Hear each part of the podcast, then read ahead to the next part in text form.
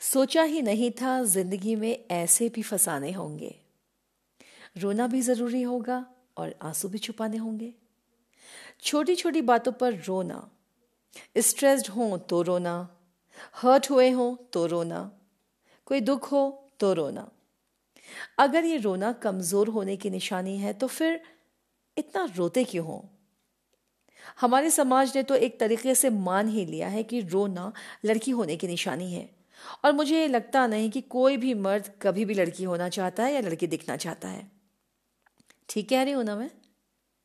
जी नहीं, ये बातें बिल्कुल गलत हैं और आपकी भी कुछ ऐसी ही सोच है तो ज़ाहिर है आप भी गलत ही हैं। रोना क्यों ज़रूरी है ये आपको बताएगी बारिश।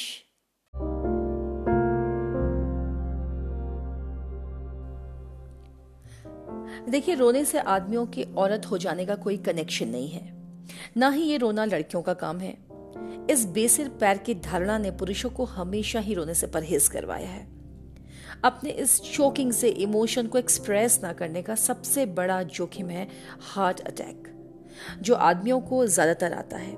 कारण यह है कि हमें सिखाया गया है कि अपनी असफलता, अपनी कमजोरियाँ, अपना पेन किसी से मत बांटो।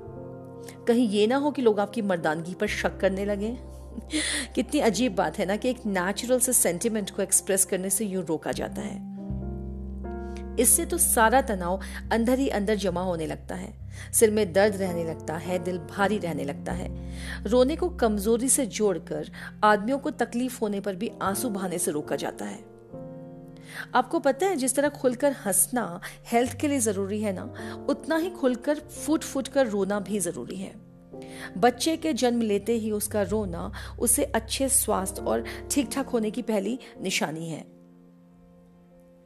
रिफ्लेक्स टीयर्स आँखों से आपके बिना चाहे भी तब बहते हैं, जब आँखों में कुछ धूल, मिट्टी, कचरा वगैरह चला जाता है। बेसल टीयर्स आपकी आँखों में ही रहकर उन्हें ल्यूब्रिकेट करने का काम करते हैं। इमोशनल टीयर्स दुख के वक्त बहते हैं, जिसमें स्ट्रेस हार्मोन और टॉक्सिन्स की अच्छी खासी मात्रा होती है और इनका निकलना बहुत ज़रूरी होता है। देखिए, रोने के फ़ायदे तुरंत नज़र ना आकर कुछ देर तक आँसू बहाते रहने के बाद ही नज़र आते हैं। रोना शरीर को आराम तो पहुंचाता ही है, हमारा डाइजेशन भी ठीक रखता है। रोने से ऑक्सीटोसिन और एंडोर्फिन केमिकल्स शरीर में रिलीज़ होने लगते हैं, जो कि फील गुड हार्मोन भी कहलाते हैं। इनसे मेंटल और फ़िज़िकल दोनों पेन कम हो जाते हैं। चोट लगने पर आँसू निकलते ही चोट का दर्द कम होने लगता है। मन भी शांत होने लगता है। सिस्कियाँ लेने पर शरीर के अंदर पहुँची ठंडी हवा हमारे ब्रेन टेम्परेचर को रेगुलेट करती है और हमारी फ़िज़िकल हेल्थ को भी। इससे स्ट्रेस तो कम होता ही है और मूड भी ठीक हो जाता है। आँसू हमारी आई मेम्ब्रेन को ड्राई नहीं होने देते, जिससे आँखों की रोशनी जो की त्यों बरकरार रहती है। टेंशन होने पर भी ना रोने से डायबिटीज़ हाइपरटेंशन दिल की बीमारी होने का खतरा रहता है। दुखी होने पर जो हार्मफुल केमिकल्स शरीर के अंदर बन जाते हैं, उनका निकलना भी ज़रूरी होता है, वरना यह हमें बहुत बीमार कर सकते हैं। किसी को भी रोने से कभी नहीं रोकना चाहिए, बल्कि खुश होना चाहिए कि उनमें रोने की क्षमता है। बात थोड़ी फनी है, लेकिन आपने देखा होगा कि अधिक रोने पर हमारी नाक बहने लगती है। ये नाक के खराब बैक्टीरिया या गंदगी को बाहर निकालने का एक नेचुरल प्रोसेस है। रोने से तो ये भी पता चलता है कि आपको दूसरों के दुख की कद्र है। हम इसे इमोशनल इंटेलिजेंस या इमोशनल क्वेश्चन भी कहते हैं।